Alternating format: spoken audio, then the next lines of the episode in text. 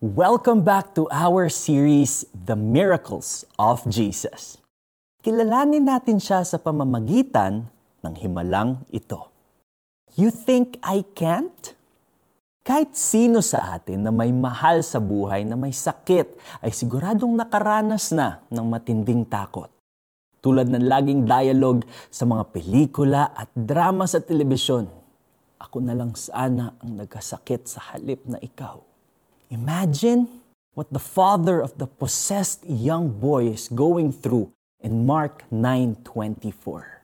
Ayon sa kanya, bata pa lamang ang anak niya ay lagi na itong sinasapian ng masamang espiritu. Tuwing siya'y sinasapian nito, siya'y ibinubuwal, bumubula ang kanyang bibig, nangangalit ang kanyang mga ngipin at siya'y naninigas. Bilang magulang, Malamang ay mabaliw-baliw na ang amang ito dahil gustuhin man niyang tulungan ng anak niya ay wala siyang magawa. Kung sino-sino na ang nilapitan niya, to no avail. Hiniling ko po sa inyong mga alagad na palayasin nila ang masamang espiritu ngunit hindi nila ito mapalayas. Turning point was when Jesus said, What do you mean I can? Anything is possible if a person believes. How relatable. To live in unbelief despite knowing the promises of God is something most of us are guilty of.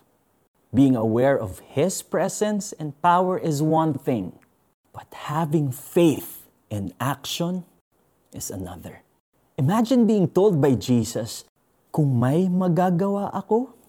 Tanong ni Jesus, Mangyayari lang ang lahat sa sino mang may pananampalataya. Other words, it's like he's saying, makala mo, hindi ko kaya. And the blessed assurance is, kaya niya. No doubt na kaya niya. Pero ang kondisyon ni God, we must believe.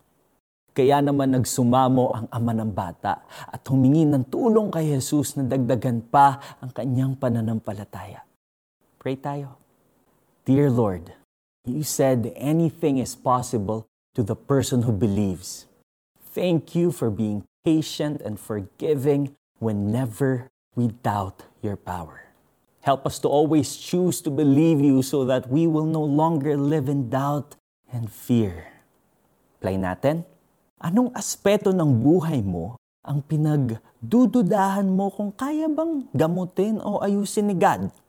Pagbulay-bulayan mo ang Luke 10.17, Ephesians 6.10, 2 Corinthians 13.4, at Ephesians 1.19 to 21.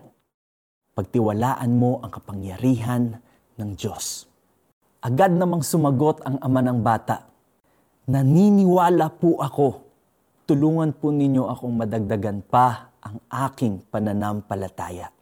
Marcos 9, verse 24. Ano mang bagay, kaya ni Jesus. Siya ang Diyos na nakakagawa ng himala.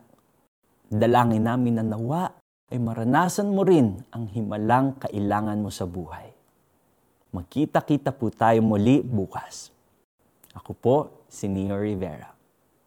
God bless you all.